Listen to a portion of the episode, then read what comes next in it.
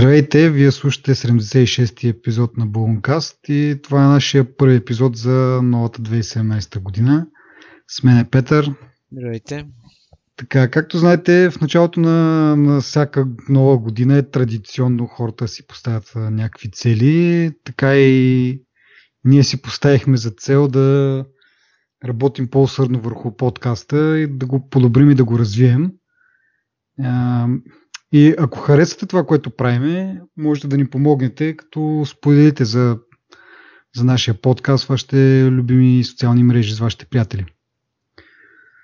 А, така, след това обращение към публиката, да преминем към темите, които сме подбрали.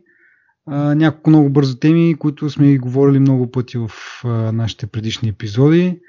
Затова надявам се, ще са бързи. А, Galaxy Note 7. Най-накрая големите американски оператори решиха да пуснат този апдейт, който цели да, да го изключи или почти да го направи а, неизползваем, да намали зареждането на батерията до 15% и по този начин да мотивира хората най-накрая да, да върнат този злополучен продукт, да го заменят с нещо друго. А, какво имам предвид под големите американски оператори? Това са T-Mobile, Verizon, AT&T.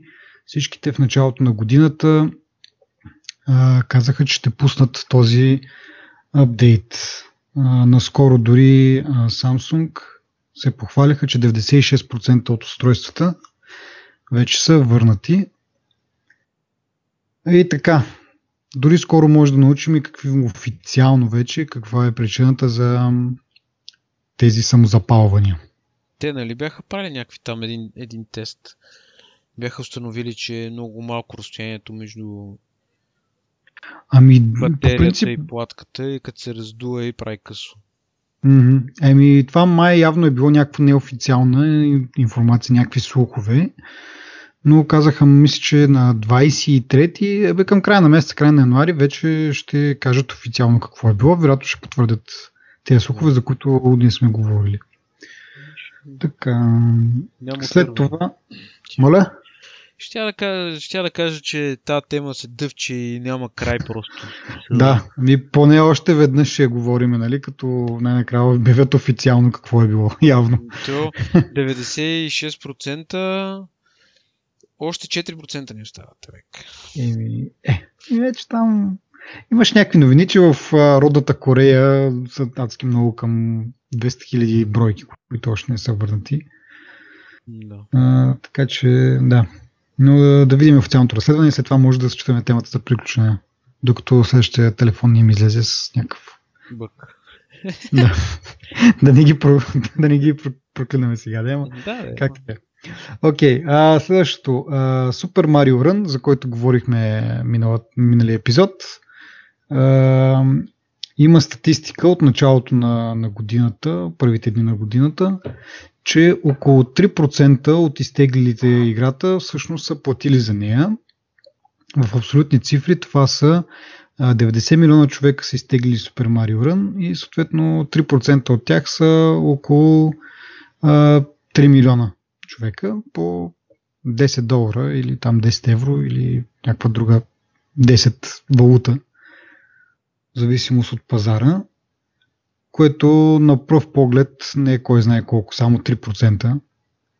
Ама сравнено с Candy Crush сагата, примерно, там броя на, на хората, които си плащат е 2%. Тоест, малко по-добре се правят Candy Crush, но не трябва да забравя, че Mario Run плащаш веднъж и играеш колкото искаш, докато Candy Crush в тази статистика от 2% влизат хора, които могат да не, посто... не постоянно, но поне веднъж са си платили за, за нещо в играта. Много от тях нали, не, не се ограничават до само една покупка. Така че не е ясно коя стратегия е по-печеливша в абсолютни цифри, но да кажем, че Nintendo са изкарали 30 милиона долара от тази игра, което... Не трябва да забравяш, че има 30% пари, които са отишли при Apple. Да, добре, ми, значи 20 милиона долара са изкарали от тази игра, което не съм не съм наясно как точно а, така се сравнява с, с инвестицията, която са вкарали. Но 20 милиона не са, не са малко пари. Според мен очакванията им бяха доста по-големи, доста по-сериозни, за по-сериозни печалби.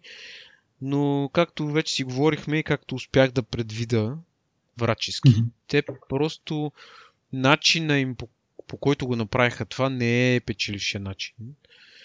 И това, което казваш ти, нали, не мог, реално ние не знаем инвестицията каква е, не може да сравниме, нали, нали, да си направиш някакъв извод дали всъщност са на някаква печалба, но със сигурност няма да им струва толкова много разработката на Марио. Така че със сигурност спечелили нещо. Mm-hmm. Въпросът е, че според мен стратегията им трябваше да бъде друга, трябваше да бъде по-ефтино като цена, за да тия а, 3% да са всъщност 10% или 15%, за да е по-достъпно за хората, което ще, ще им донесе повече пари.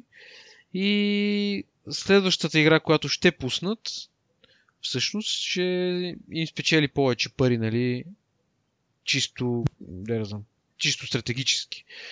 Но те не го направиха така. Не знам следващата игра, като я пуснат. Мисля, дали разчитат на по-висока, по-висока такса за играта, за сметка, нали, не, по-малко сваляне за сметка на цената или обратното, нали. Mm-hmm. И според мен трябваше да направят обратното. Да, имайки предвид, че са доста, доста голямо име и с по-ниска цена, то процент ще да бъде още по-висок и вероятно ще да наваксат, пак ще да изкарат толкова, дори и повече пари. Те са обещали, че ще изкарват по 2-3 заглавия на година за мобилни устройства, така че скоро може да пробват тази теория, която, или тази стратегия по-скоро, която ти им препоръчваш. Аз, между другото, ние коментирахме, че е доста, как да кажа, не чак безинтересна, но нали, бързо омръзва тази игра, особено като не си си платил за повечето нива де. Но от време на време е цъкам и то в тази част, която е състезанието с а, други потребители. Нали. А, предния път говорихме, че общо взето две игри съм направил, сега направих малко повече от тогава до сега. И ми е забавно такова. Нали, не е нещо, което да цъкаш постоянно, или поне аз не го цъкам постоянно. Но бих казал, че, че това съревнование е интересно.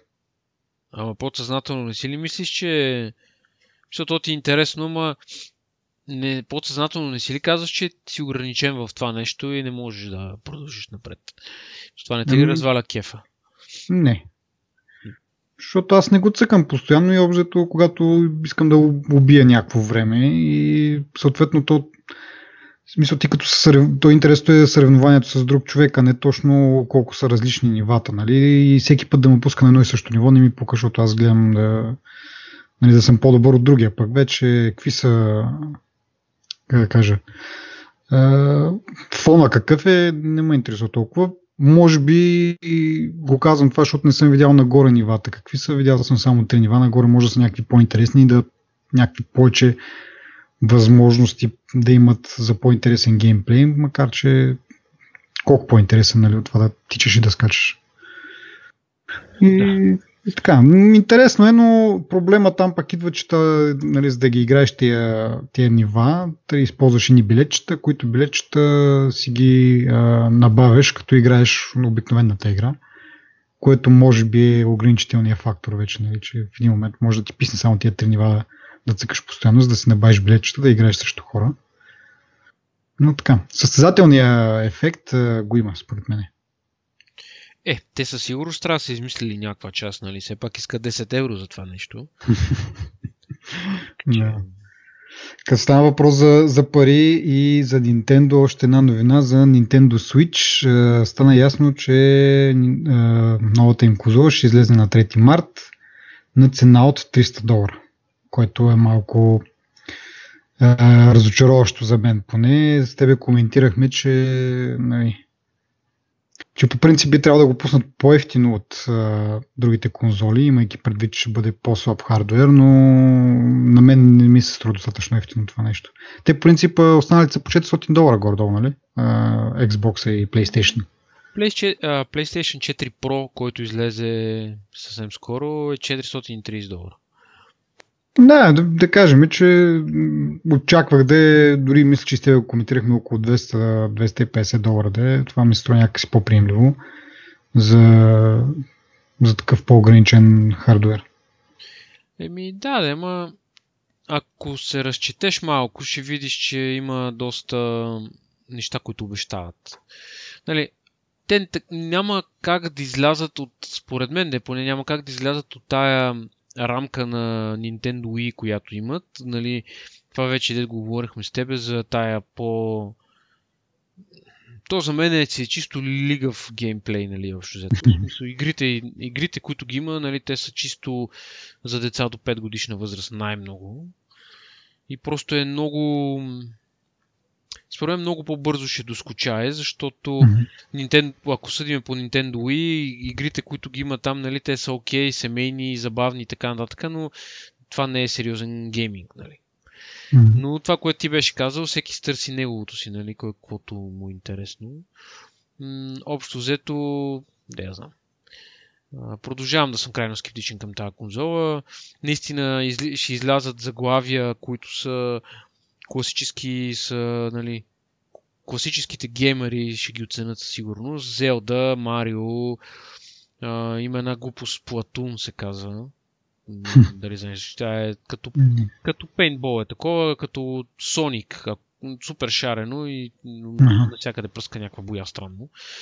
Абе не, в смисъл интересно е предполагам, но това, което аз съм гледал не е особено впечатляващо. Mm-hmm. А, и като цяло, да, има някакви екстри в, в цялата конзола. Помислили са за мултиплеера.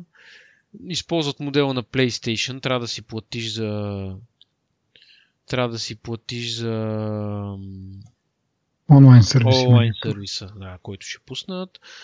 А, общо взето, нали, не е нещо, което не сме виждали, просто съдържанието, екосистемата, това ще определи дали ще се продава това нещо, нали? Защото в крайна сметка да, да дадеш 300 долара за игри, които са класически, е окей, okay, нали, ако играеш само тия игри, но ако решиш да играеш нещо друго и те ти, вече ти писнат, нали, трябва да дадеш още 400 долара за истинска конзола.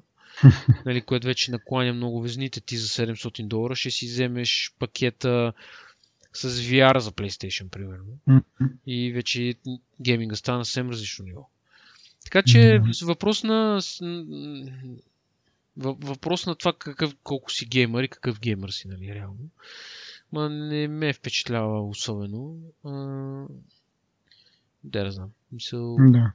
Еми, както ние преди говорихме и сега се потвържда, че м- игри от, от външни разработчици ще бъдат доста така ограничени. Еми, те имат нали... приличен списък с партньори, които в смисъл е Activision, EA Sports, примерно Codemasters, Sega. Това са сега компании, които изкарват сериозни игри, нали? Ubisoft. Да, но това е само на, на хартия, иначе аз доколкото разбрах, за, сам, в, при самото пускане на, на конзолата ще има много малко заглавия от Nintendo дори, камо ли от а, външни разработчици. И то това ще затвърди проблема, защото нали, знаеш, това магиосния кръг, трябва да има трябва да има хора, за да има разработчици, ама хората ще дойдат, когато има нещо разработено за дадената платформа. И това е един магиосен кръг. Не виждам, че, не виждам как в, в, още в самото начало, ако няма някакъв солиден брой игри, не казвам да са хиляда, нали, но да, да са повече от 10, да кажем, а, как това ще бъде купувано и съответно ще накара разработчиците да продължат да разработват. Еми, mm. те, те са казали, че има 80 игри, които се разработват в момента. Не, не, не мисля, че са уточнили дали са от тези въпросни големи партньори. Mm. Но това нищо не означава, нали? Да, Реално. Точно това е, че за, за самия старт е важното колко ще бъдат пуснати. Иначе аз четох едно ревю, така да се каже, на, за Switch. Хора от, мисля, че от TechCrunch, не, от Ars Technica беше това ревю. И нали, явно са им дали вече някакви бройки, които могат да тестват. Това, което е като заключение е, че Nintendo Switch е много добра като мобилна платформа за игри, т.е. наследник, нали, доста подобаваш на а, какво беше 3DS, мисля, че беше да. предната им мобилна такава да. конзолка. Но нали, сложиш ли я в а, докинг станцията и започнеш да играеш на, на големия телевизор, а, някак си доста назад е спрямо другите конзоли, което се очаква. Нали. Говорили сме вече за хардуера, а, но и самите джойстици също са така неудобни за, за, за по този начин, както те си представят да се игра, да вземеш джойстичето в ръчичка и да, да играеш. В смисъл, в повече случаи джойстика е доста мъничък за нормални ръце. А, така да е. А, както казах, заключението е, че добра мобилна конзола за, за, за в хола за, за телевизор нещо доста куца и не е само в това в, в а, разликата в хардуера. Просто вече дори, дори да приемем тази разлика в хардуера, като няма игри, няма какво да правиш. От друга страна дадеш 300 долара за, просто за а, мобилна, мобилна гейминг платформа, според мен е малко излишно. По-добре си вземи един iPad мини, примерно. Макар че минито малко го зарязах в последно време, но някакъв таблет, пак може да си цъкаш и то доста, може би, не може би, със сигурност доста по-голямо разнообразие от игри. И може добавената функционалност, че да, и добавена функционалност, че това ти е таблет, нали? Може да го ползваш не само за игри, а за някакви други неща. Според мен, ако Apple все още правеха този iPad mini, или по него те го правят и го продават, но е с доста устарели вече характеристики. Ако пуснат някакъв апдейт, по-добре е да си дадеш парите за такова нещо, отколкото за... Нали, преимуществото на, на случая е, че ще имаш а, някакви такива истински джойстици нали, с а, копченца което несъмнено е някакво удобство, ама в крайна сметка е нали, върши само една работа, докато таблета може да ти влезе и в друга употреба. Да, и нали, да, да отбележим всъщност, че само в Япония ще се продава в началото. На 21 януари излиза. Не е ясно кога ще излезе за останалата част. Нали. Как? Чакай, чакай. Аз четох на 3 март, ще излиза в целия свят. Еми, преордерите започват от Япония на 21 януари. Ага. А, това, което аз съм чел. Сега, ага, да, да, да, да, да се е променило да, нещо нали, да, да, от времето, да. когато съм чел. Това беше нали, скоро де. Но идеята да. е, че а, по принцип... Аз четох, че, че няма да има разлика в съдържанието между различните държави. Да. Нали? И не само това, ми няма да са. Игрите няма да са заключени по държави, нали? Както бяха едно време нали, US игри, Япония игри и Европа игри. Не. Нали. Да. Така бяха и не може да на американската конзола да пускаш европейски игри, примерно. Mm-hmm. Няма, няма да го има това заключване. Е, нали, реги, регионален лок му се казва. Mm-hmm. да, и общо взето, начинът по който мен най-много ми прави впечатление а, онлайн услугата, онлайн услугите, които ще пуснат. Защото поради размера си предполагам една от причините е размера, но в самата платформа не е вграден социалния елемент на, нали, а, реално. А, чатове, някакви други неща, нали, които mm-hmm. между другите играчи, да кажем. И затова си има приложение за телефона, което пък за да го ползваш напълно, трябва да си, да си платил месечната такса. Mm-hmm. Което ми се струва мен малко контрапродуктивно, нали? В предвид, че не се знае какъв интерес ще има нали, върху тази конзола. И това е особено, което ти каза, че то всъщност няма да е нов, вид конзола в тяхното портфолио, просто ще замести 3DS-а, което не е нещо много да кажеш, нали? Mm-hmm. И, да, аз, както казах, малко ми се охладиха страстите, имайки предвид цената, да, иначе като, като игри мисля, че ще са забавни, както и преди говорихме за, за моите деца, но цената малко убива ентусиазма. Еми да, да. Да. Ами, това ни бяха бързите новини за началото с новини с продължение. А, сега нещо ново да поговорим и то от България а, системата наречена TK, TK, която е за купуване на билети за градския транспорт. А, ти можеш ли да ни кажеш нещо повече за него, защото ти така беше доста ентусиазиран за нея. Ми, аз си открих много случайно тази тема а, в Twitter. Mm-hmm. А, като цяло системата използва iBeacon на, на Apple. Това са а, има я в отделни устройства, в отделни турникети на, нали, на определени места, да речем в момента само в метрото. Идеята, която ти каза е точно това, като се доближиш до iBeacon, а, а приложението на телефона може би трябва да започнем от начало. Технически инсталираш едно приложение, което го връзваш към банковата си карта. Като се доближиш mm-hmm. до iBeacon или до турникета, приложението детектва нали, къде си и как, е реално на какъв на какво превозно средство искаш да се качиш. Mm-hmm. И ти предлага да си закупиш билетче, нали? Реално са едно натискане на, на едно голямо копче в средата на екрана. Купи билета, купуваш го билета, турникетът те пуска и минаваш, нали? Уникал, mm-hmm. Уникалността на тази идея, нали, тя се вижда от само себе си. По-очудващото е, че а, как се каже, компанията за градска мобилност, не ми в както и да е, СКГТ, бившото СКГТ, Софийска компания за гратисен транспорт, едновремешната, нали, сега с някакво много име и реално те всъщност партнират нали, на, на компанията, която го развива. Това, това е български стартъп, което е още по-чудощо и е mm-hmm. много положително, нали, всъщност, че имаме такива идеи нали, на, наш, на наша територия.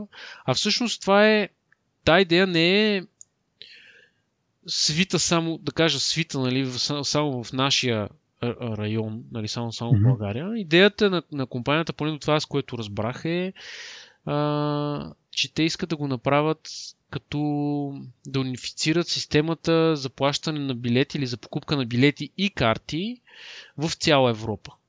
Mm-hmm. А, тази система работи в няколко европейски града също. Не знам колко е разпространена там. В България от съвсем скоро има на 3 метростанции в момента. Това е Сердика, Люлин и Константин Величков. Mm-hmm. И който желая може да го, из, да го изпробва. А, отзивите, които съм чел, са много добри. А, системата работи идеално. Единственото нещо, което мен ме притеснява в цялата работа е са кондукторите. Не съм убеден, че те са наясно с системата все още. Сериозно го казвам. Значи, а, имаше такъв въпрос към младежа, който, е ползва, който го ползва това в Twitter. Mm-hmm. Той, всъщност аз там той каза, беше казал, нали, ползвам го от известно време, не знам си какво. Някой беше питал ми какво става, ако да те проверя. Той вика, нали, не знам още. Пътувал съм 3-4 дена само нали, с, mm-hmm. с тики, никой не ме е проверил. Така че, мен това ми е единственото притеснение. Иначе като цяло, дето бях тръгнал да казвам, компанията за градска мобилност в София партнира с, с, с тази компания. Технически е възможно нали, съвсем скоро да видим да бъде широко разпространено из целия градски транспорт. Това включва трамваи, автобуси, тролеи и метрото. И реално влизаш, iBeacon хваща какъв си, че си наблизо, предлага ти да си купиш билетче, ти си купуваш билетче, не е необходимо да... Нали, най-големия плюс е, че не се буташ. Айде в метрото, как иде, нали? Там има, да. имаш апарати, имаш каси и така, обаче като си в трамвай, като бързаш да хванеш трамвай, се набуташ в последната врата и за да стигнеш до машината за билети, която обикновено е зад ватмана, примерно, или ако е в автобус, да стигнеш до шофьора, което е същото общо взето, и да си купиш билети, те понякога минават две-три спирки, то на теб евентуално ти да спирката или е се качила контрола, която иска да те провери нали, през това време. Да. И общо взето, нали, това ще улесни страхотно целият градски транспорт. Изобщо, нали. Идеята е наистина много добра. Аз така аз, не както ти бях казал и преди, леко съм развълнуван за това нещо, но искам да го, да го тествам от първо лице. Просто нямах време миналата седмица. Но и много искам да го тествам. Другия голем, голям плюс е, че можеш да си купуваш нали, карти през това приложение или поне на презентацията, която бяха направили. Бяха показали, че можеш да, да си плащаш и карта нали, за градския транспорт, не е да. необходимо да е само на билетче. Нали. В момента, доколкото знам, работят само билетчетата, но не, да, не съм сигурен. Нали. Искрено се надявам, поне по това, което виждам от информацията, нали, която е разпространена, сравнително бързо се появяват тия турникети. Верно, само три са, поне това, което знам, нали, пак го уточня. Да. Но е сравнително ново и сравнително бързо се случва. Искрено се надявам да стане масово, особено в бизнес парка в метрото, защото там да си купиш билетче понякога или, или да се наредиш на машината за билети, това е истинско преживяване. Да, да. да, да. А и аз а, мисля, че това специално за проверката, мисля, че пак в някое видео съм гледал, че пак такова промо, нали, като един вид реклама, не? А, че при проверка там може да просто да пуснеш самото приложение, то показва, че си купил билет, нали, в... предполагам да не, не си спомням точно как е. Точно така е, да. А, Просто че можеш да покажеш, че си купил билета в там близките не знам колко време. Нали? Смисъл се едно да покажеш хартиното билече, на което пише кога е закупено, нали? реално погледнато. То друго няма какво да му проверят, поне за метрото. Нали? А, така че това според мен е решен проблем. Другото, което обаче мисля ще наистина да се реши е това за нали, да го има навсякъде и да можеш да си купуваш, ако не карти, поне от тези билети, които са примерно на 10 бройки. Защото аз принципът така. По принцип, и представлява да. някакво, някакво спестяване, нали, билечето ти за лев 20 вместо лев 60. Някакви такива, което според мен е доста, нали, ако говорим, нали, че картите са малко по-трудни за имплементиране, защото там са срокове, па ако си ученик, нали, имаш някакви намаления, как ще го докажеш, така нататък. Нали, това е малко по-сложно за имплементиране, но поне бройката билети, нали, какво пречи да, да си купиш, нали, 10 броя предварително на по-ниска цена и по някакъв начин просто да да имаш като кредит с билетчета, а не на момента да ги купуваш всеки път по, по едно по едно. Да, еми, както казах, това, което съм гледал аз на, на презентацията, е, реално ще, ще може да си купуваш билети, а, карти. Не само билети. Сега, след като Софийска община работи с, с тях, нали? А, според мен всички промоции, които са валидни за физическите карти, ще бъдат валидни и за тях. Така mm. си мисля. Но това, което ти казваш, всъщност е точно така, нали? Като ти дойде контролата, просто показваш на приложението билета, който вътре стои като снимка. Поне това, което съм виждал, нали? Mm-hmm. А, според мен може да, бъд, да се промени малко, де, но не съм убеден. Идеята mm-hmm. е, че просто им го показваш, но ти просто показваш снимка на билет, нали? Мисъл, да, да, да. Не показваш физически билета. Въпрос е. Mm-hmm. То, аз разбирам, че това в един момент ще стане ясно на всички нали, контролери, че това е легитимно, нали? Да. Съм, самото начало, това, това, което казваме, че не съм убеден, че всички са наясно за какво стана въпрос. Надявам се, нали, това да, като стане масово, вече то ще стане ясно, нали? Плюс това охраната ще няма да те гледа странно, нали, как а, си минаш през турникета, без да. да си купи билет, нали? Но са много, много такива. То това дори не е проблем, според мен, е просто някакъв любопитен факт, който казвам. Но е доста яка идеята. Аз я подкрепям с две ръце. Най-малкото, защото това е нещо първо, което българска компания го развива. Второ, нещо, което по принцип този тип технологии не се обикновено излизат друга държава, ние гледаме тъпо като телета известно време, появява се по някакъв начин при нас 5 години по-късно, примерно. Докато yeah. ние в момента водиме нали, парада по този въпрос и реално ние сме силата в, така да кажем. Mm. Така че то това е готиното в цялата работа. Аз се надявам наистина това да, да, става, да прерасне нали, извън България. По този начин да имаш, нали, ако често пътува някой човек нали, навън и му се налага да ползва градски транспорт, да не се налага да има пет различни приложения в пет различни страни, които ходим. С едно да. приложение знаеш, че, си, че има покритие навсякъде и, и е също толкова, нали, да кажем, ефтино или нали, няма да е по-скъпо поне от това да отидеш да си купиш билета от не дай си Боже не знаеш езика нали, в някаква държава или, те, или нали, човек също тебе не може да говори на универсалния английски и става малко сложно. Нали? Еми аз съм го играл а... това в Испания, така че ако имаше да. Тики тогава там, нали? Ще ще е много лесно. Не да си говориме с а, размахване на пръсти 10, 10, не, 10 билетчета, да. моля, 10. Ама Другото, което обаче леко не чак притеснява, обаче ми направи впечатление, че като си инсталираш приложението, а, нали, искат ти разрешение да, да ти ползва локацията, но интересното е, че иска да го ползва дори когато приложението не е... Не е, това ще да ти кажа. Ползваш. Точно те, това, това ми стори малко да странно. Еми, даже а, приложението не работи, в смисъл то работи, но ти казва, излиза едно съобщение, hardware check и най-отдолу няма нали, permission за location services. И аз това ми направи впечатление, когато го инсталирах и може би аз съм го инсталирал вече втора седмица. И в средата на миналата седмица ми излезе от а, iOS-а ми излезе едно съобщение, нали, бе, тики постоянно ти следи нали, локацията, мога да я спреш. И аз съм го спрял това нещо, съответно. Да. И... Но то спря да работи. Еми да, ми защото на него му трябват локейшн сервисите, за да, да за идентификацията. Аз съм против, когато нали, влезеш примерно в а, нали, като тръгнеш да се качваш, нали, примерно в метро или така нататък. Макар, че вече като си под земята малко трудно а, става локирането, но все пак, нали, да ти иска локейшн само когато самото приложение е активно, а не през определен период от време там. Не, не знам как се реализира това и дали е възможно. Но а, като почнеш да го ползваш активно, не знам дали би бил голям проблем всъщност. Два пъти на ден, ако го ползваш, понякога и повече, Mm. Не съм сигурен дали ще е проблем, но просто трябва активно да го ползва, за да нали, има смисъл.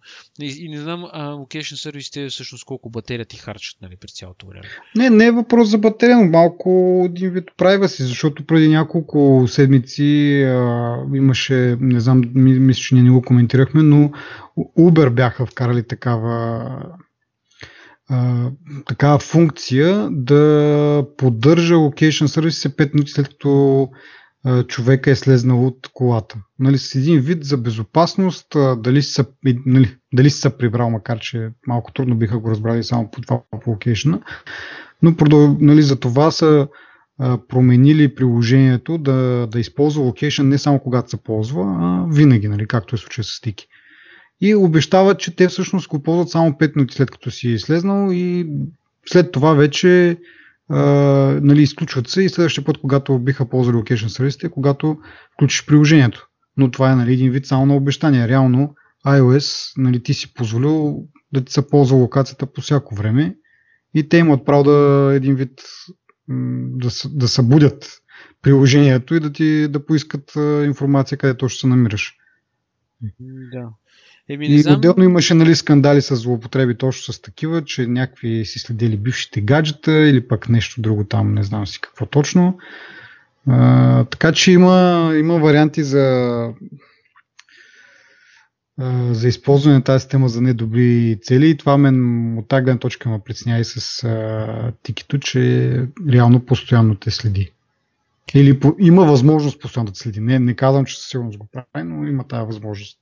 По принцип в iOS някои приложения имат опцията да използват location сервисите само когато приложението е стартирано. Да, точно това имам предвид, защо не са го направили така. Еми, може и аз влезнах, влезнах специално в опциите да потърся, ако имат нали, така да, да го настроя, така да ползва, няма. но няма. Има и, или никога, или постоянно. Да. няма среден вариант.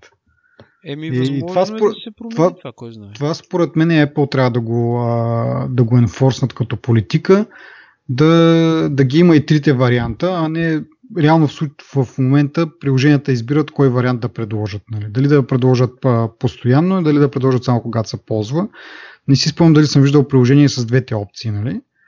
Но Apple разчита на нали, добрите намерения на разработчиците и те да изберат кое е най... Нали, така, да подходят морално към нещата и да не изискват да е винаги, когато може и да е само когато приложението работи. Някои от тях се съобразяват с това, но някои могат просто да го пренебрегнат. И според мен Apple трябва да го а, това да бъде задължително, да има и, и трите опции, нали? т.е. никога, когато се ползва приложението или, или винаги. И потребителя сам да, да решава, а не, не както казах, да, да е ограничен в тези избори. Да. Но така е. А... Да видим, дано, както каза ти, да се поразвие малко и аз с нетърпение чакам да от друга гледна точка да, си, да, да имам една, една карта по-малко в портфела да, да ми го раздува. А, знаеш какво бе, забравих да кажа, всъщност ти можеш да си плащаш билета, ако имаш и смарт-watch, нали? Ако имаш умен часовник, можеш часовника да си платиш, не е задължително да си вадиш телефона от джоба. Да, добре, това така е. че това е доста голям плюс. Това, което ми направи силно впечатление е, че няма, никъде няма български интерфейс. Нито на веб страницата им, нито в приложението, никъде няма български, интерф... български интерфейс.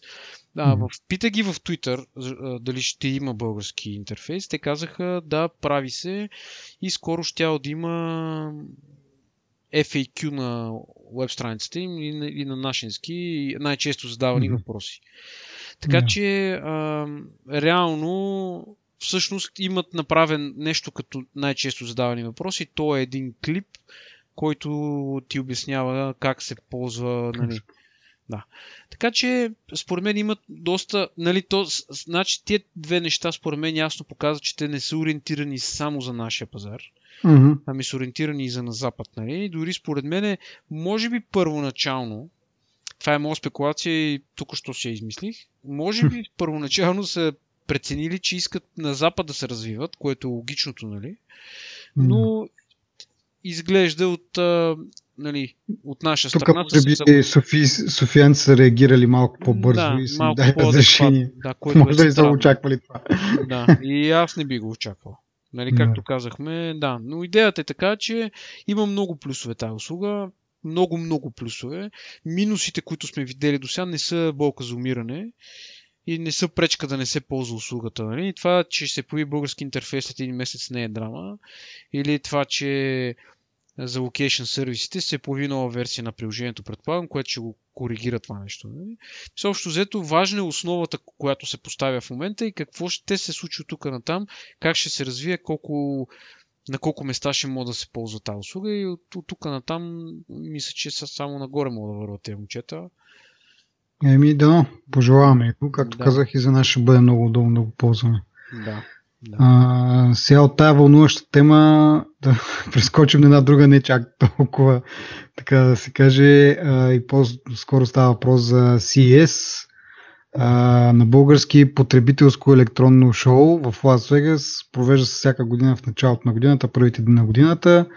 Що казвам, че не е толкова вълнуващо, защото се представят какви ли не идиотщини в повечето случаи, там въжи стратегията, спагетената стратегия, т.е. фърляш срещу стената една шепа спагети и който се залепи за стената. Сварени спагети, нали? Не сурови спагети. Да, да, да, да. Е, ако се залепи някой, нали, твърд спагет, явно нали, до, до, до... Имате добри физически показатели да забиете спагета в, в стената. така да е, Та идеята там е, представят се какви ли не глупости и много малко от тях реално виждат бял свят, повечето от тях нали, са такива концепции и много малко от тях стават реални продукти и то полезни такива. Говориме за кофи с, гласово, с гласови команди, четки за зъби с изкуствен интелект, четка за коса с не знам какви приложения там и какво ли не, какво ли не, какви ли не а, както казах, идиотски неща. А, но от там сме подбрали две-три новини, които са малко по-така интересни, които може, може би така ще посъществуват. Първата със сигурност, поне обозримо бъдеще, това е Nokia. Завръщат се на, на смартфон пазара с Android телефон наречен Nokia 6. Значи телефон 5,5 мисля, че беше инч. Малко слаб да. процесор, колкото си спомням, Snapdragon беше от серията 400, които не са нали, така за флагшип телефон, но това е един, така да се каже, първи опит и отделно този телефон ще бъде достъпен само в Китай. Обещаха, че на февруари месец края, когато е мобилния конгрес в Барселона, тогава вече ще покажат нещо повече за останалия свят. Но главната новина е, че връщат се на смартфон пазара с Android, доколкото виждам по снимките. Android не е много така custom made, както беше преди време те пак, докато бяха все още Nokia Nokia, бяха пуснали и такива по-елементарни телефони с така, доста променен Android интерфейс и услуги. Повечето услуги бяха всъщност на, на Microsoft. А, та се надявах на нещо подобно да продължат. Нали, да пак да е Android под капака, но доста така кастомизиран с, с други услуги, не с гугълските. Явно няма да си дават зов в тази насока. Както казах, поне на снимките сега Android изглежда стандартен, може би с оговорката, че все пак се продава в Китай, там имат малко ограничения. Аз доколкото знам от тебе, че там мисля, че да, нямат Google Store не е много. Нямат да. никакви гугълски суи там. Те Google mm. нямат Google.com на браузърите на компютрите си. Mm-hmm. Просто е забранен, да. Да. И е, така, ще видим по-нататък как ще продължат За сега, както казах, не е телефон от висок клас и ще се продава нали, официално само в Китай за равностойност от 450 лева, така че не е много скъп, но за тамошния пазар мисля, че нали, е малко повече, отколкото тук. Въпросът е, че изглежда като залепена марка върху друг телефон и няма... Поне аз нямам усещане, че това е Nokia. Нали, едно време, Еми... като кажеш Nokia и Nokia, нали, Nokia вечните телефони, нали, които са. Да. Ми, реално си прав, защото те произвеждат ги а, Foxconn, произвеждат телефоните. Компанията, която ги разработва като дизайн, се казва HMD Global която мисля, че все пак е поне финландска, нали? не е всичко китайско там. И участието на Nokia тук е, че си я продава просто името да се ползва за може би с някакъв лицензии или еднократно, не съм много сигурен каква беше точно сделката. Но Nokia мисля, че предимно участва с името си. Не знам, имаше някаква пак по смътни спомени, някаква информация, че и те може би ще участват в а, фазата на, на дизайн, но не знам колко е все още това в сила. Но като цяло, както казах, Foxconn ги, ги произвежда, HMD Global ги а, проектира. И това е. Nokia е само име. Да. Да. Е, може, би, може би има и някаква всъщност и интелектуална собственост, нещо може би свързано и с камерите. Да видим в тези по-високия клас модели дали а, ще вкарат нещо от те, техните вече, как да кажа, традиционни модели с, големи, с много мегапиксели, пък след това комбиниране на мегапикселите, говорили сме за това и с моя опит с Nokia. Това е на тях, така да се каже, една запазна марка. Да това. Кое? Не трябва да ходят в високия клас. Защото във високия клас имаш много голяма конкуренция, две, една, две, три марки, дори в Китай Xiaomi са много, много напред, нали? Mm-hmm. Няма, няма, да из, няма да избутат много, но ако са, стоят в средния клас и произвеждат смислени телефони, мисля, че няма да е странно, ако ги видим, нали, ако ги виждаме все по-често и по-често. Но просто във високия клас виждали сме много марки да се провалят да. просто, пък Nokia тя винаги не била симпатична марка. Никога не, не сме били негативно настроени към тях, освен когато взеха да се разпродава там основните неща, да, нали, ту ще правят телефон, то няма да правят телефон, ту с Android, ту с Windows, не знам си какво. Нали, малко в този период ни бяха малко по-така странни, но като цяло никога не сме били негативни. И според мен е по-добре да стоят в средния клас, където всъщност конкуренцията, макар да е повече като марки да са телефоните там, нали, те могат да, да ги преборят по-лесно, нали, отколкото, защото iPhone-ите, една голяма част чак се купуват на фем, на фембаза, Samsung се купува по същия начин, нали? Xiaomi в Китай, те просто са супер яки тия телефони на външен вид. От към дизайн mm-hmm. просто Xiaomi спокойно, са, спокойно могат да се равна, равняват с, Apple, нали? По дизайн и по усещане, дори на снимки, само аз не, съм виждал няколко Xiaomi-та, не, не са от най-високия клас, наистина усещането е за много качествен телефон. Друг въпрос е софтуера кафе, нали? това го ставаме на страни, но чисто дизайнерска гледна точка. Нали? Те могат да се борят с Apple за първо място. И, аз, да, според мен си прав и то пак казвам заради това, заради софтуера, защото в момента те са какво, поредния производител на на Android телефони, смартфони. Да.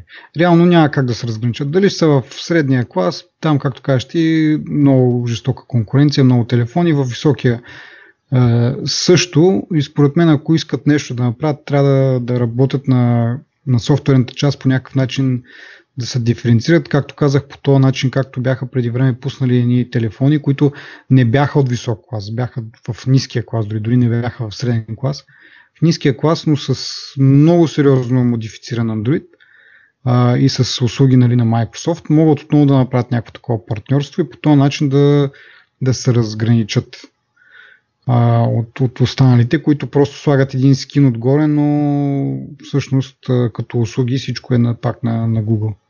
Това според мен е, но no. явно, явно няма да, да го правят това. Смисъл няма да тръгнат по този път, но ще видим де всъщност може би това им е стратегията за китайския пазар, където там това им е познато и това се продава.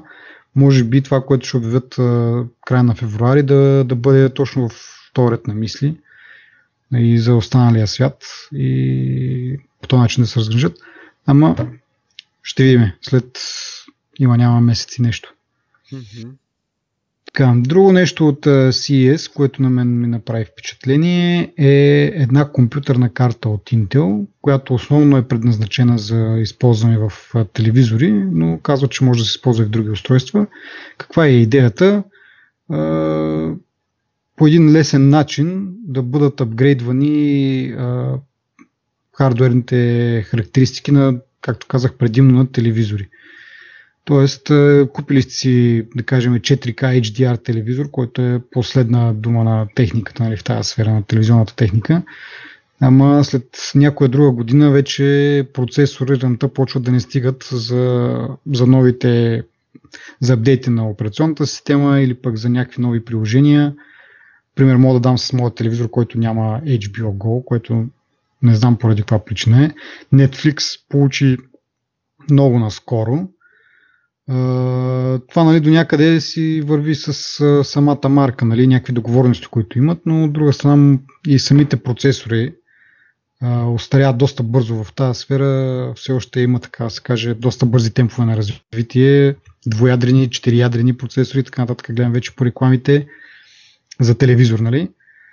Та, нали, може да, да, да сте похарчили доста солидна сума пари за нов 4K HDR телевизор – но с някоя друга година да се окаже, че процесора не, или рамта, или пък мястото на, на хард диска, образно казано, да са недостатъчни и тази компютърна карта предоставя възможност по много лесен начин да, да бъдат сменени. Просто изкарвате старата карта, купувате нова, без да, да, да, да, да плащате някаква огромна сума отново за, за дисплея, който в случая би струвал много, тъй като е последна дума техника, както казах.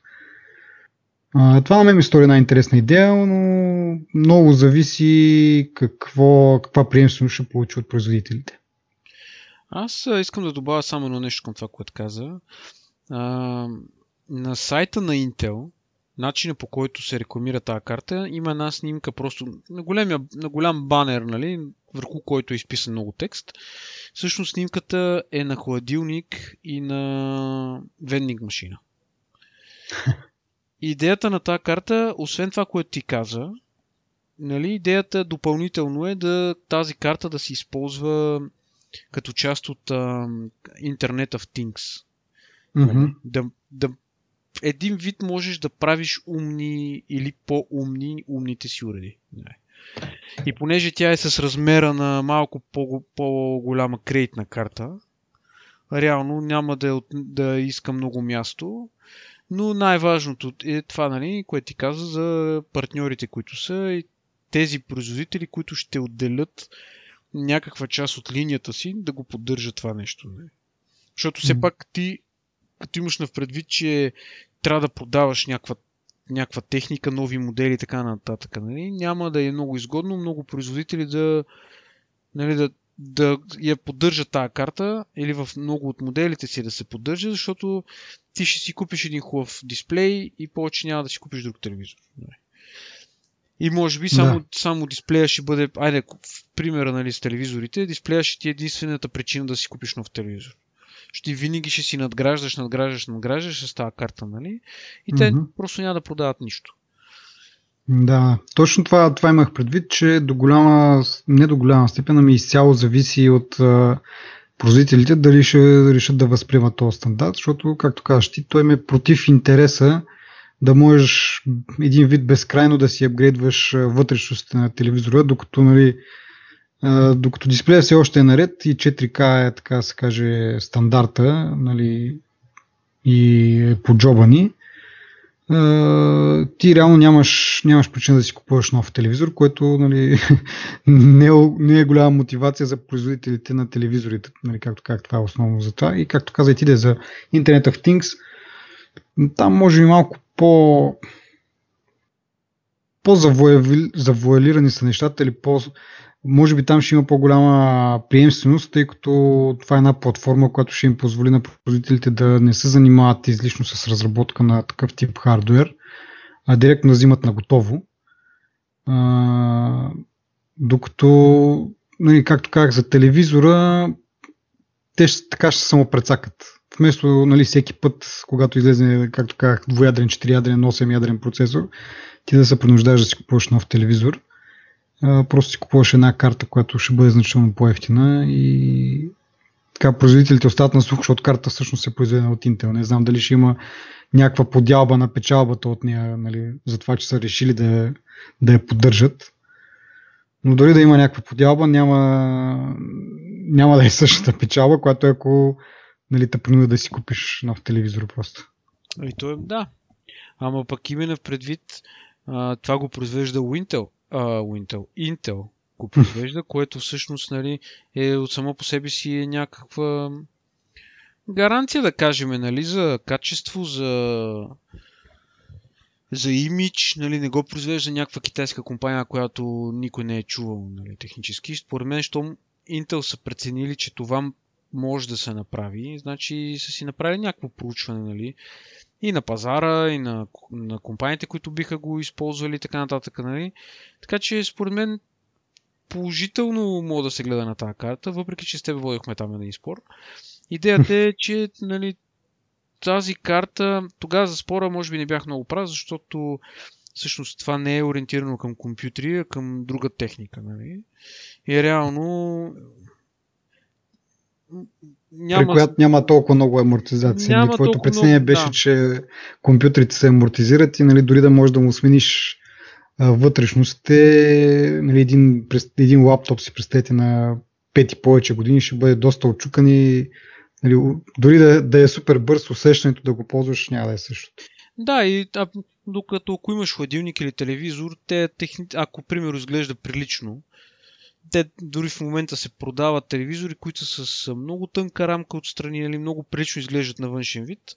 Отвътре, да речем, не стават, не са умни телевизори, както е моят телевизор. Моят само на външен вид го докарва. Та, реално такива телевизори реално могат да се възползват от подобна карта, нали, стига да имат правилния интерфейс. И тук, може би, момента да отбележа много, много интересна подробност. Използва USB-C плюс за конектор което ага.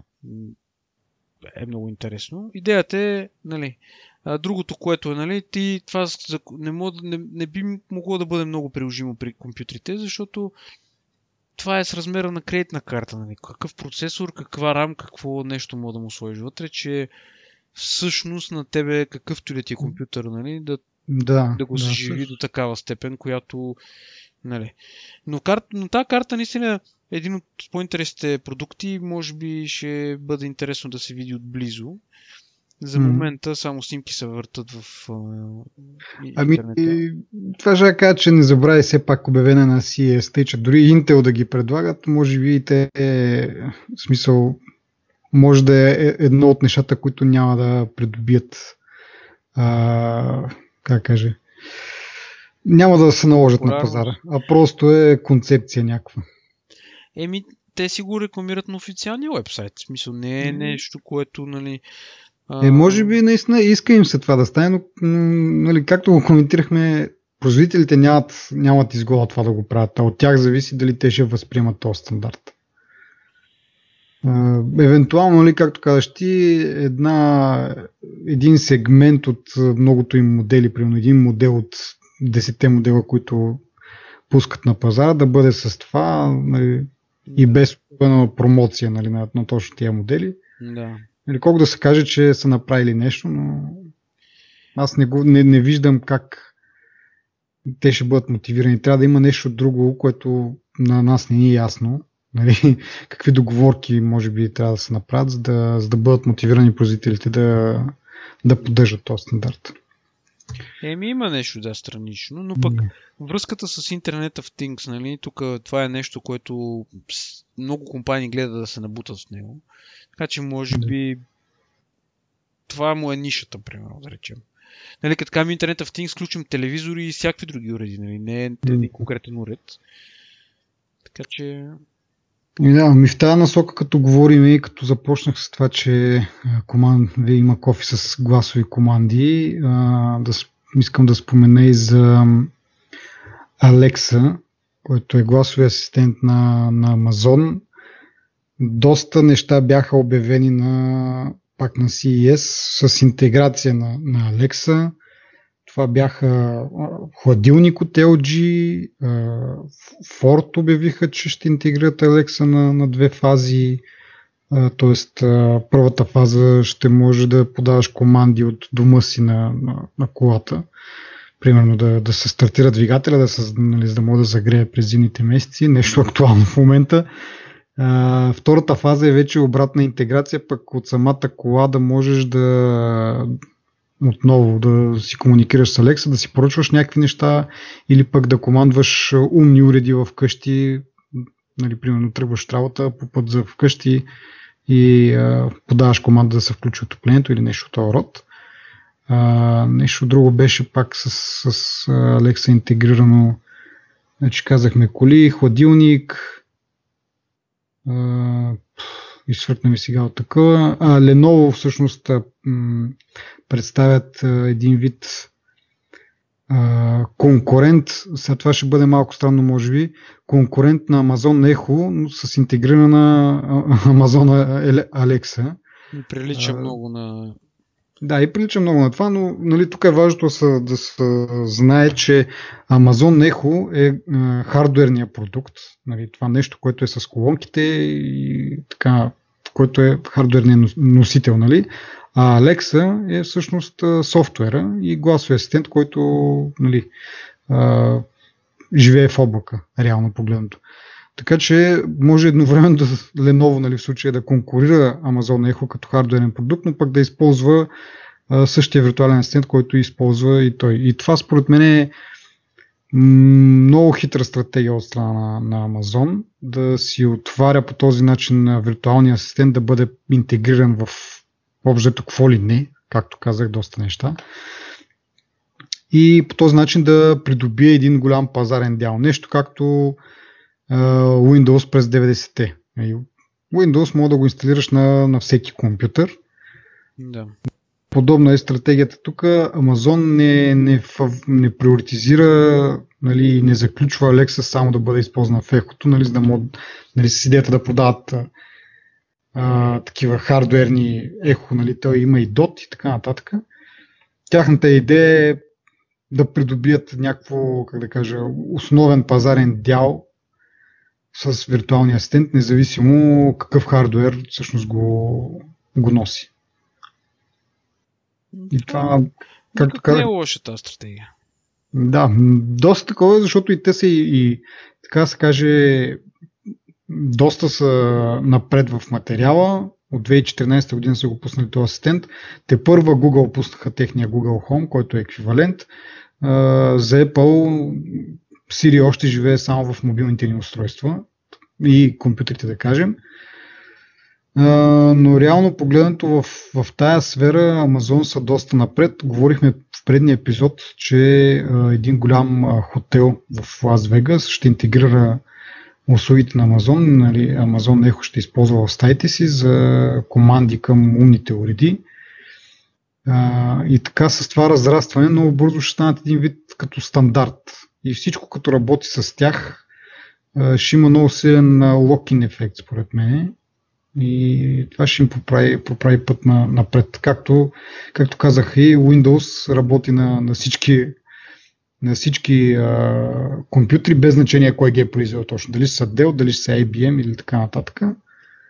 Подобна е стратегията на, на Amazon, която, както казах, ми се струва доста, доста хитра. Ми, те, освен че, мисля, по принцип, то, този метод да си наложиш продукта не е задължително да е лош нали, като стратегия. Виждаме Microsoft как успяват с техните си услуги нали, да, да се изкачват нагоре и нагоре. Нали. Отварят се все повече и повече за различни платформи, а пък Alexa не е глупав асистент и общо взето а, не е като да, да, да се опитва да си пробутат скапания асистент. Нали? Ми Alexa всъщност е по-добре от Siri със сигурност. Така че имам да. смисъл, аз го одобрявам това като стратегия. И щях, щях да добавя, че освен, че са нали, отворени към производителите да, да интегрират Alexa в своите устройства, са отворени и към разработчиците, които а, могат да добавят а, така наречените умения към Alexa. Или, това са един вид аналогия, може би, са приложенията за, за телефоните ни. По същия начин Alexa също има тези умения, които ви дават различни възможности, като например да слушате чрез Alexa Spotify или пък да се интегрира с Google календар и така нататък. По последна бройка има над 7000 умения добавени от външни, от външни разработчици, което и нали, пак тази отвореност ще им донесе голям, голям пазарен дял и приемственост. Mm-hmm. Нещо друго ще да, да казвам в този случай. А, беше ми интересно а, все пак как ще, нали, каква им е идеята и как точно ще правят пари, защото, нали, както казваме, стратегията им е да придобият пазарен дял по този начин, не толкова да, а, нали, да бутат продажбите на, на хардверния продукт Echo. Въпросът обаче все пак от някъде трябва да, да се изкарат а, нали, пари в крайна сметка, ако не от продажба на хардвер, как точно възнамеряват да го направят. Е интересна стратегия това нещо. Не, не знам дали просто самото дали се надява чрез по този начин да стимулират повече поръчки към, към сайта си, нали? защото реално погледнато и това ще може да правиш, да си поръчваш някакви неща. А, не знам дали това би оправдало тази инвестиция нали, на, на талант и на, на пари, на какво ли не. Дали просто от а, самите как да кажа, такси от продажбата на неща, това ще бъде достатъчно да, да им възвърне тази инвестиция. Нямам представа аз, но пак казвам, техният асистент е значително по-добре от Siri, примерно и не се справя изли, а, нали, идеално зле с повечето неща, които може да, да прави с него. Може да се учи. Така че, според мен Алекса ще бъде, ще, така, ще бъде един от основните асистенти в близкото бъдеще, тех, и технически и по всякакъв друг начин, така че защо да не си избият инвестицията? Дори да я раздават, самия факт, че хората, че, че Алекса е научен да купува от Амазона, Това според мен на тях ще им донесе пазар. Да, аз просто си мисля дали, не знам, аз ако имам нещо такова вкъщи, по-скоро би го използвал за, нали, да питам един вид какво е времето или някакви други неща, които хората правят с виртуалните асистенти. Или ако имам умни уреди да ги командвам, но не знам дали бих я използвал толкова често да, да си купя нещо. Просто е така да кажа, купи ми еди какво Еми да, да, ама нали ще я учиш на, на някакви работи. Така че това ще, може би ще остане, нали. Примерно, днеска ми е чините, свършва ми епизода на сериала, който гледам и сега са и мокри ръцете, нали. И сега как да си пусна следващия епизод? Да, да, ама това Просто... Амазон как ще спечелят пари от това нещо? Еми нема... Ти се научил да ти пуска епизода. Ама не, точно това е, че то ще ти стане център на тебе като в къщата. Нали? И тук вече предполагам, ще си намерят някакъв начин да си изкарат пари от него, ако не е да купуваш нещо от техния магазин. Де да знам сега. Може би ще е един вид ам, хората ще свикнат, както казваш ти, с това нещо да ти е постоянно вкъщи и може би поръчването няма да е толкова странно, нали, както на мен сега ми се струва нали, да поръчваш само така с гласови команди, без да си го видял, поне да си го видял на сайт, нали, като не... Отмина времето, когато е задължително да пипнеш всичко, което трябва да купиш, да. Нали, поне на сайт да го видиш на картинка какво поръчваш. Ама той има и друго, mm. че примерно може да, те нали планират да пуснат и храна в магазина си. Тук по на едно кръстовище видях една баничарка, на която пишеше онлайн супермаркет. Mm-hmm. И, и това им беше много интересно да го видя, нали, какви са цените, нали, общо ето какви са условията, доставки и така нататък. Не? Цените не са много по-високи от един сравнително скъп магазин, примерно 3-4-5. Mm-hmm. Но пък, ако можеш да, да, да си поръчваш с такава услуга, нали, по, в смисъл онлайн с, с Alexa или с Siri или с кой ли, нали, с времето хората ще свикнат малко повече да ги използват и асистенти, нали? Вече няма да им прави впечатление това нещо. И имам един бивш колега, който казва, че е свикнал да, да си говори с Сири, да му води бележки, да му прави кал, а, в календара някакви събития да му отбелязва, а, да, да, да разбираш и да изпраща имейли с нея и така нататък. Така че хората цу, ще, ще се ориентират. Не, много добре се разбират с Сири. Аз нямам то успех. Еми, хубаво дори да, да, да, да речем, че 60% от това, което ти казва, го разбира. Нали? Ма ние сме съвсем още в началото на развитието на тия технологии. И Алекса, която се появи сравнително скоро нали, на фона на Siri, примерно, а, и виж колко е напред. Така че това конкуренцията ще, ще се ще промени доста. Нали. Аз се надявам сега юни месец Apple да кажат, нали, имаме ново Siri или Siri вече може да прави тия хиляда неща повече, примерно. Mm-hmm. Така че аз, аз съм много оптимистично настроен, нали, не ги защитавам, но примерно а, това, което нали, ти казваш, примерно хладилника, като ти е свързан с интернет, той може да поръчва храна на, на Лекса, примерно, и да ти я доставят вкъщи. А, всъщност да, то е LG хладилник, който беше обявен с а, интеграцията на Alexa. А, нали, вътре след, освен, че нали, следи какви какви неща имаш в хладилника, може да разпознава какво нещо имаш в хладилника. Е, по някакъв начин им следи и срока на годност, което беше доста интересно за мен като факт. Така че да, може би е, си прав, че може да нали, следи какво имаш в хладилника и като се тръгва да ти свършват яйцата, да ти напомня, може би, не самичко да поръчва, макар че може би да можеш да го нагласиш автоматично да ти поръчва, като тръгна да ти свършат някакви То, сигурно ще те пита, искаш ли, ти казваш да и то да, да поръчва. Да. Еми да, доста, както каза ти, доста бързо се развият и това според мен пак да се върна на тази тема е, че поради тяхната стратегия да бъдат отворени, да не, да не се преценяват от това, че няма да, да им се купува толкова много хардуерния продукт. Тяхната стратегия е малко по-различна, малко като на Apple, които не се преценяват самички да си канибализират даден продукт за, см, за сметка на друг. Не, докато им ползваш техен продукт, няма проблем. Дали ще си купиш iPod или, или iPhone, да. за тях е се тая. А, така. Ами, като говорим за, за Apple и за, и за изкуствен интелект, те публикуваха първото си голямо проучване в сферата на изкуствен интелект. Това се случи наскоро. А, беше един вид проблем това, поради самата същност на компанията, колко е така нали, прикрита, как всичко забулва в тайни. А, и това беше определено от много хора като проблем в, за развитието на изкуствен интелект, тъй като в тази сфера работят хора, които главно ги движи възможността да, да публикуват точни трудове, защото това е един вид като, като CV за тях и възможност за израстване в кариерата. Нали.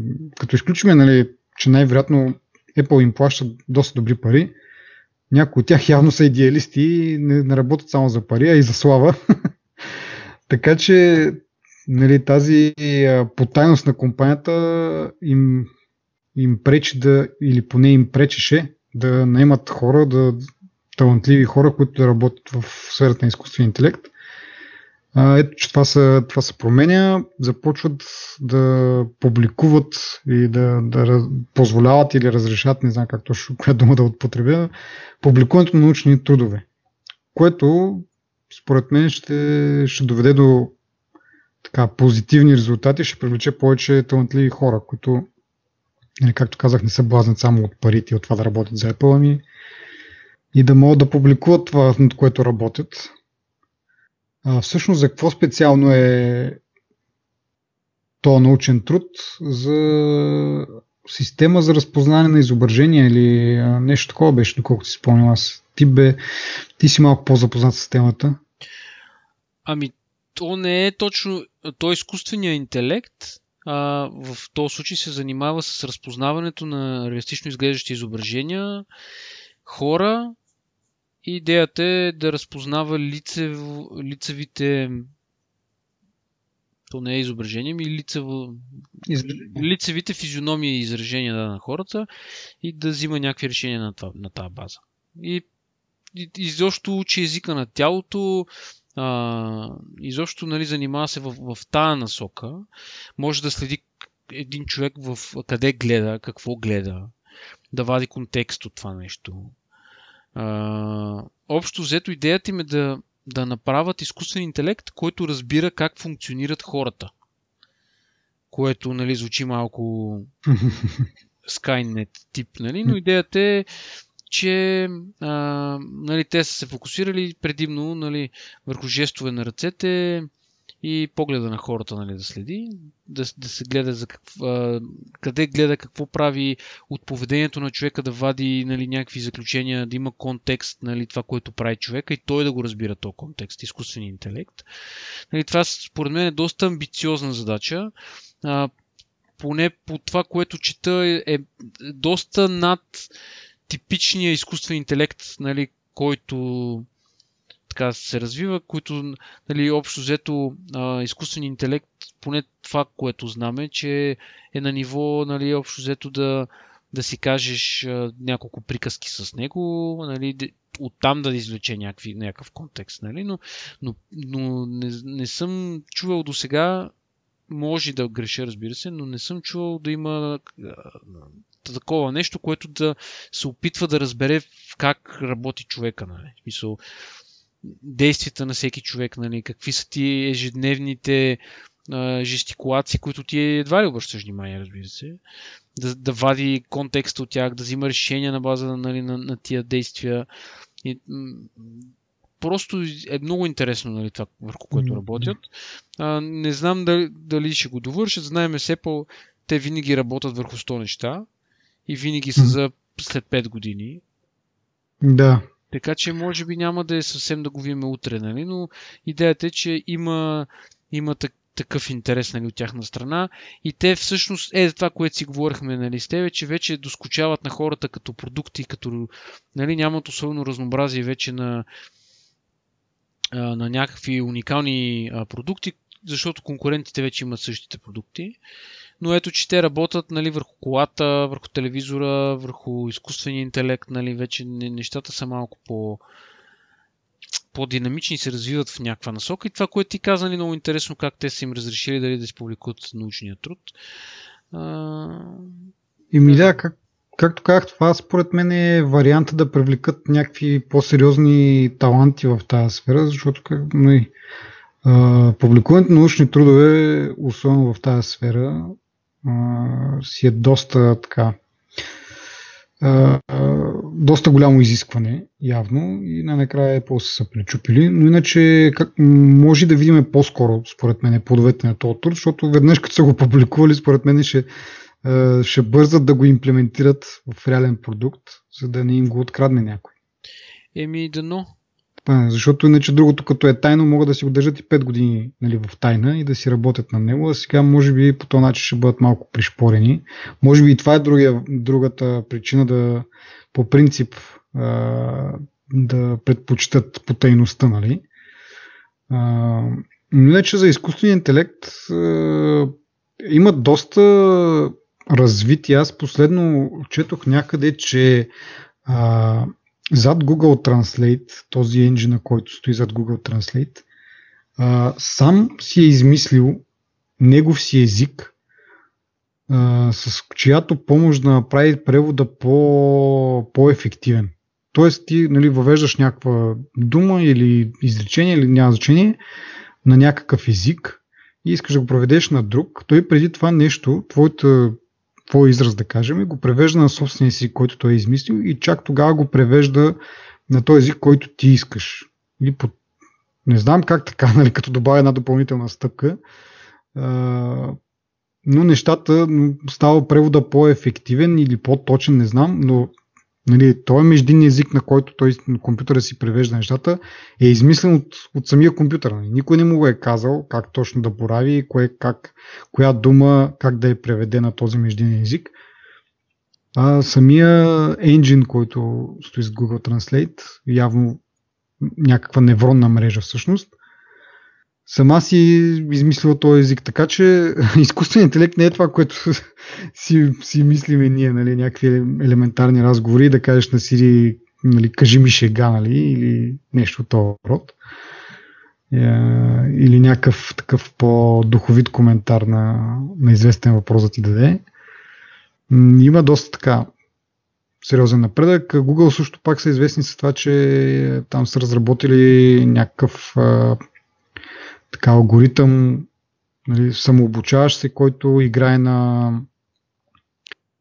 Оф, как се каже, тая, нещо си гол беше, може би дама на български, както се превежда. Това, което подскачаш там с едни получета по, по шахматната дъска. Дама, да. Дама ли се води? Да. Така че, да, има, има развитие в, то, в тази насока специално за това за разпознаването на, на истински изображения и на, на, на гримаси или как, да, общо изрази на лицето.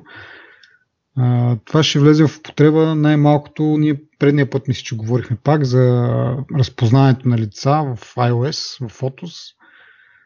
Там си трябва сериозна работа. Аз миналия път мисля, че не го споменах, но ми направи впечатление, че да кажем, една снимка, в която разпознава един човек, лицето на един човек. А, и след това съм на, на, наштракал 10 такива снимки. Примерно децата ми нещо търчат напред-назад, искам да ги фана в, в някакво определено действие. И съм направил 10 снимки с нали, едни и същи хора, един и същи фон, едно и също място. Нали, всичко това може да бъде изкарано от метаданните на, на снимката. Нали, къде е направена, кога е направена, може горе-долу да разпознае, нали, все пак говорим за разпознаване на планини, на, на други обекти, нали, вече това го имат. Може да разпознае, че е горе-долу в една и съща обстановка. Странното ми е обаче, че много често не може да разпознае, че нали, един човек на тези 10 снимки всъщност не са 10 различни човека. Не ги групира в, в, в една група от снимки, които да кажат да, това е примерно еди кой си, един път. А трябва на 10, на 10 отделни снимки да пише едно и също име. Това ми е много странно. Нали, как така не мога да го прецени? Както казах, на едно и също място по едно и също време, нали, с разлика няколко секунди. Доста логично е според мен, нали, не, не е особено трудно да, да се направи заключението, че а, това е същия човек. Но, явно трябва да поработят още върху това, да го доизговарят. Е, естествено. Аз дори не го ползвам това. Аз го ползвам доста усилено, както да е. Да, като говорим за хора, които нали, биха били привлечени вече от новата потворна политика на, на Apple и на изкуствения интелект и така нататък, да го поговорим и за един човек, който напуска Apple. Това е Крис Лапнер. Последно известен с това, че той реално е създал новия им език за програмиране Swift. много забавно стана така, че той обяви напускането си от Apple и същия ден пък от Tesla го поздравиха, че, че е отишъл при тях. Обикновено тези неща, нали, човека си тръгва, минава месец-два, така да се по, по оталожи малко нали, хайпа и тогава я стане ясно, я не стане, нали, че е отишъл някъде другаде. Тук в един и същи ден нали, се разбраха и двете неща. Та, малко така неприятно за Apple според мен че доколкото ние не сме в тези среди нали, на разработчици, но Крис Латнер е някаква супер звезда в тези среди. Икона. И да, и да, се, да напусне е, по... е, е доста сериозно и още повече пък да ги напусне заради, заради Тесла. Може би Тесла е единственото логично нещо. Мисъл, на фона на Apple, поне така в, моя, в моите очи, може би Тесла правят малко по-интересни неща, отколкото Apple. Нали. Сега, спекулира се наистина дали Apple правят кола и дали та, каква ще е тази кола, дали ще е с въпросния изкуствен интелект, дали ще има някакви други неща, които не, не знаем нали, за нея, но е факт пък, че Тесла вече имат автомобил, който е на, на доста добро ниво и не е концепция. Нали. Така че от тази гледна точка може би е по-логично да ходи той да се занимава с това нещо. Стига, нали, естествено да му е интересно да го разбира, очевидно му е. Отколкото да стои в Apple. Въпросът е дали това означава, че дали това би потвърдило, че Apple не, не се занимава с неща в тая насока, нали, които да, да му привличат вниманието. И какво ще стане с Swift? Нали? Това са основните ми въпроси, нали, които се сещам. А, за Swift казват, че ще продължи как се казваше този ам, не мога да се сета. Ами следващия е след него по ранг в, в това, да, който да. съответно получи доста така ласкателства, че бил много подготвен, че едва ли не реално той така или иначе движи проекта и няма да се усети липсата на, на Лапнер, което според мен е доста стандартно нали, в такива случаи нали, така, спортсменско най-малкото. А, но както кажеш ти, да, интересно е, че нали, имаше доста слухове, че Apple работи върху кола. А, те даже вече и те самите не, не се старат толкова много да го прикрият.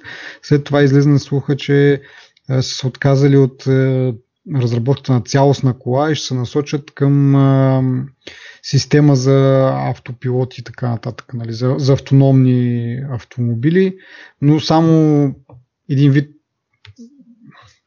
алгоритъма и може и да има някакъв хардвер нали, към това, не мога точно да, да, да кажа, но реално колата ще си прави някой друг, те само ще лицензират технологията.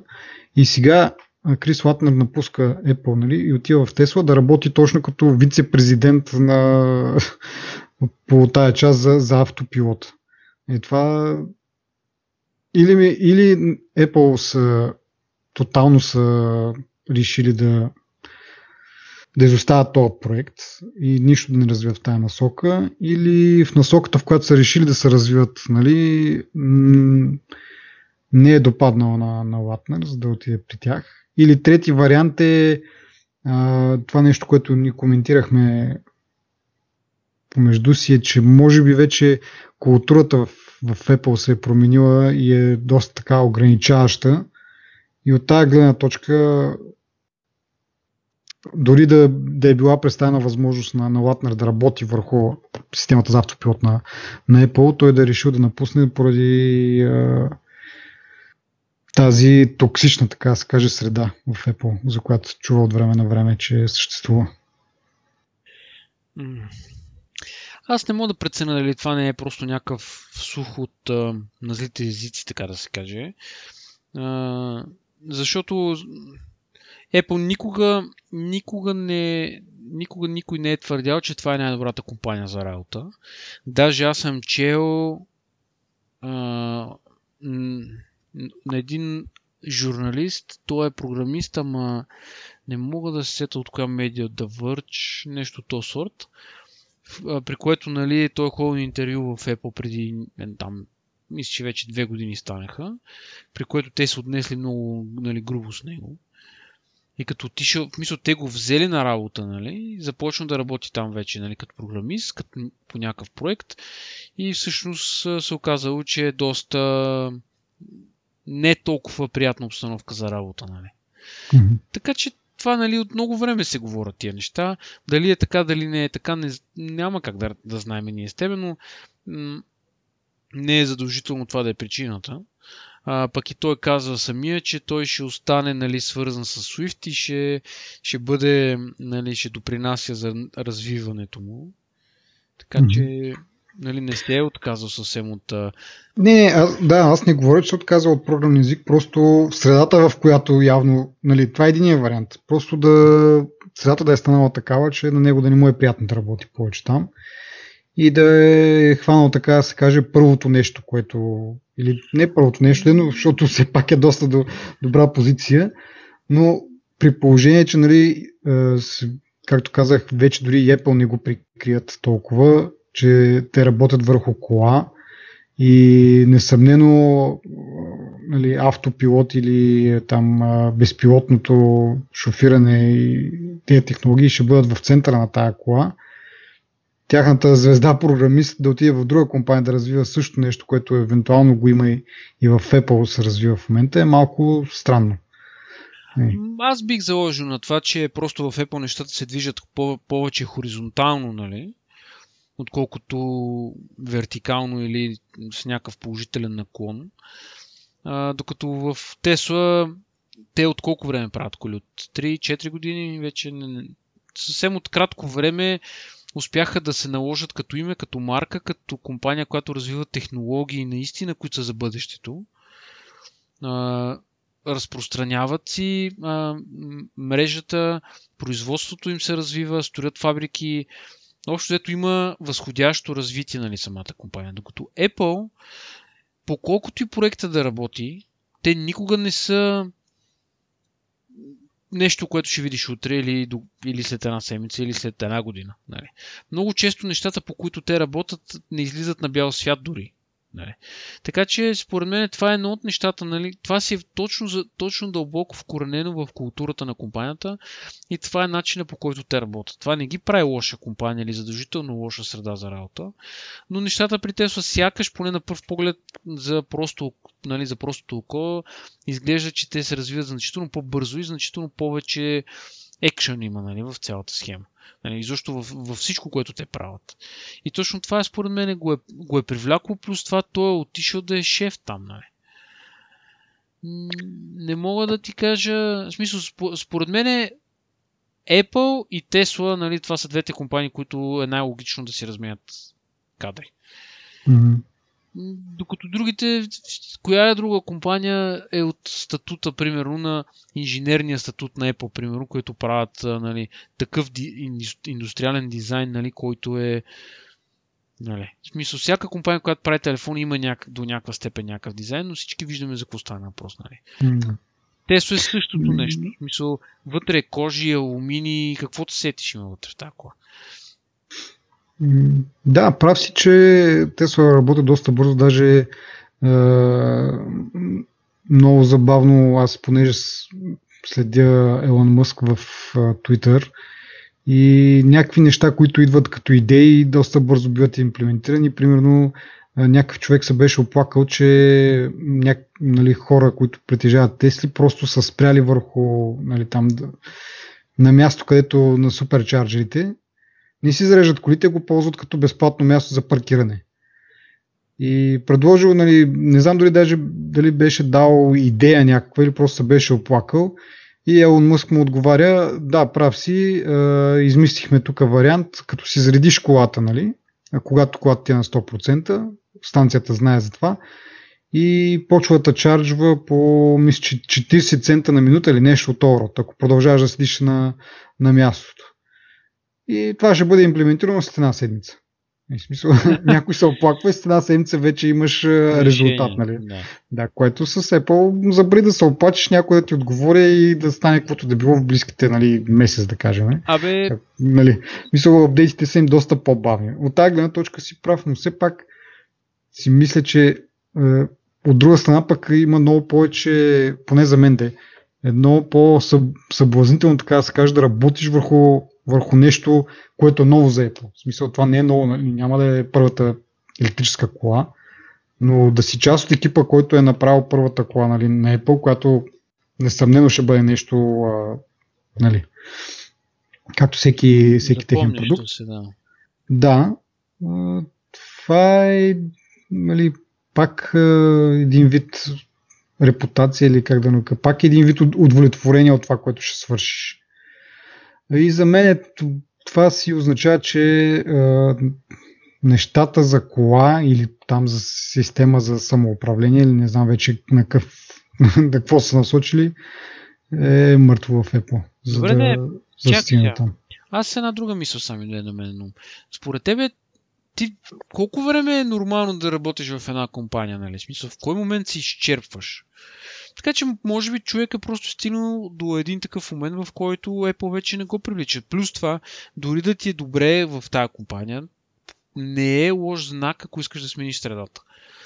Нали, аз това нашите в момента, това, което си говорим, е чиста спекулация, нали? Абсолютно. Да, абсолютно. не се познаваме лично, не ни е споделил. Никакъв, нищо свързано с реалността, но въпрос е, че, нали, смисъл, човека просто е преценил, че може, може би просто, може би нещата не отиват на зле, може би колата продължава да се прави, може би всичко това, нали, което до сега се е случвало, продължава да се случва. Просто той е преценил, че иска да ходи да работи в Тесла, защото, примерно, се развиват по-бързо. Или защото са му предложили по-голяма заплата, примерно. Може човека да е а, някакъв... Меркантилен. Меркантилен, да. Мисля, да, да иска повече пари, примерно. И да иска повече власт. Или, мисля, не е задължително да е някакъв перфектният човек. Така че, uh, та гледна точка, нали, според мен не е толкова нелогично да напуснеш Apple, защото Apple сега си е, нали... Да, не, да, смисъл, не, не, не е манна небесна, със сигурност. Нали. А пък в Тесла, ще ти писне в Тесла, в смисъл той такъв опит ще натрупа там, а ако иска ракети да прави, ще ходи да прави ракети, нали? So, общо взето има много, много мегдан за развитие там, според мен. Особено ако си някакъв умен човек, без, безспорно има много мегдан там. И, добре. Може би до някъде съм съгласен, но пак имам едно на ум.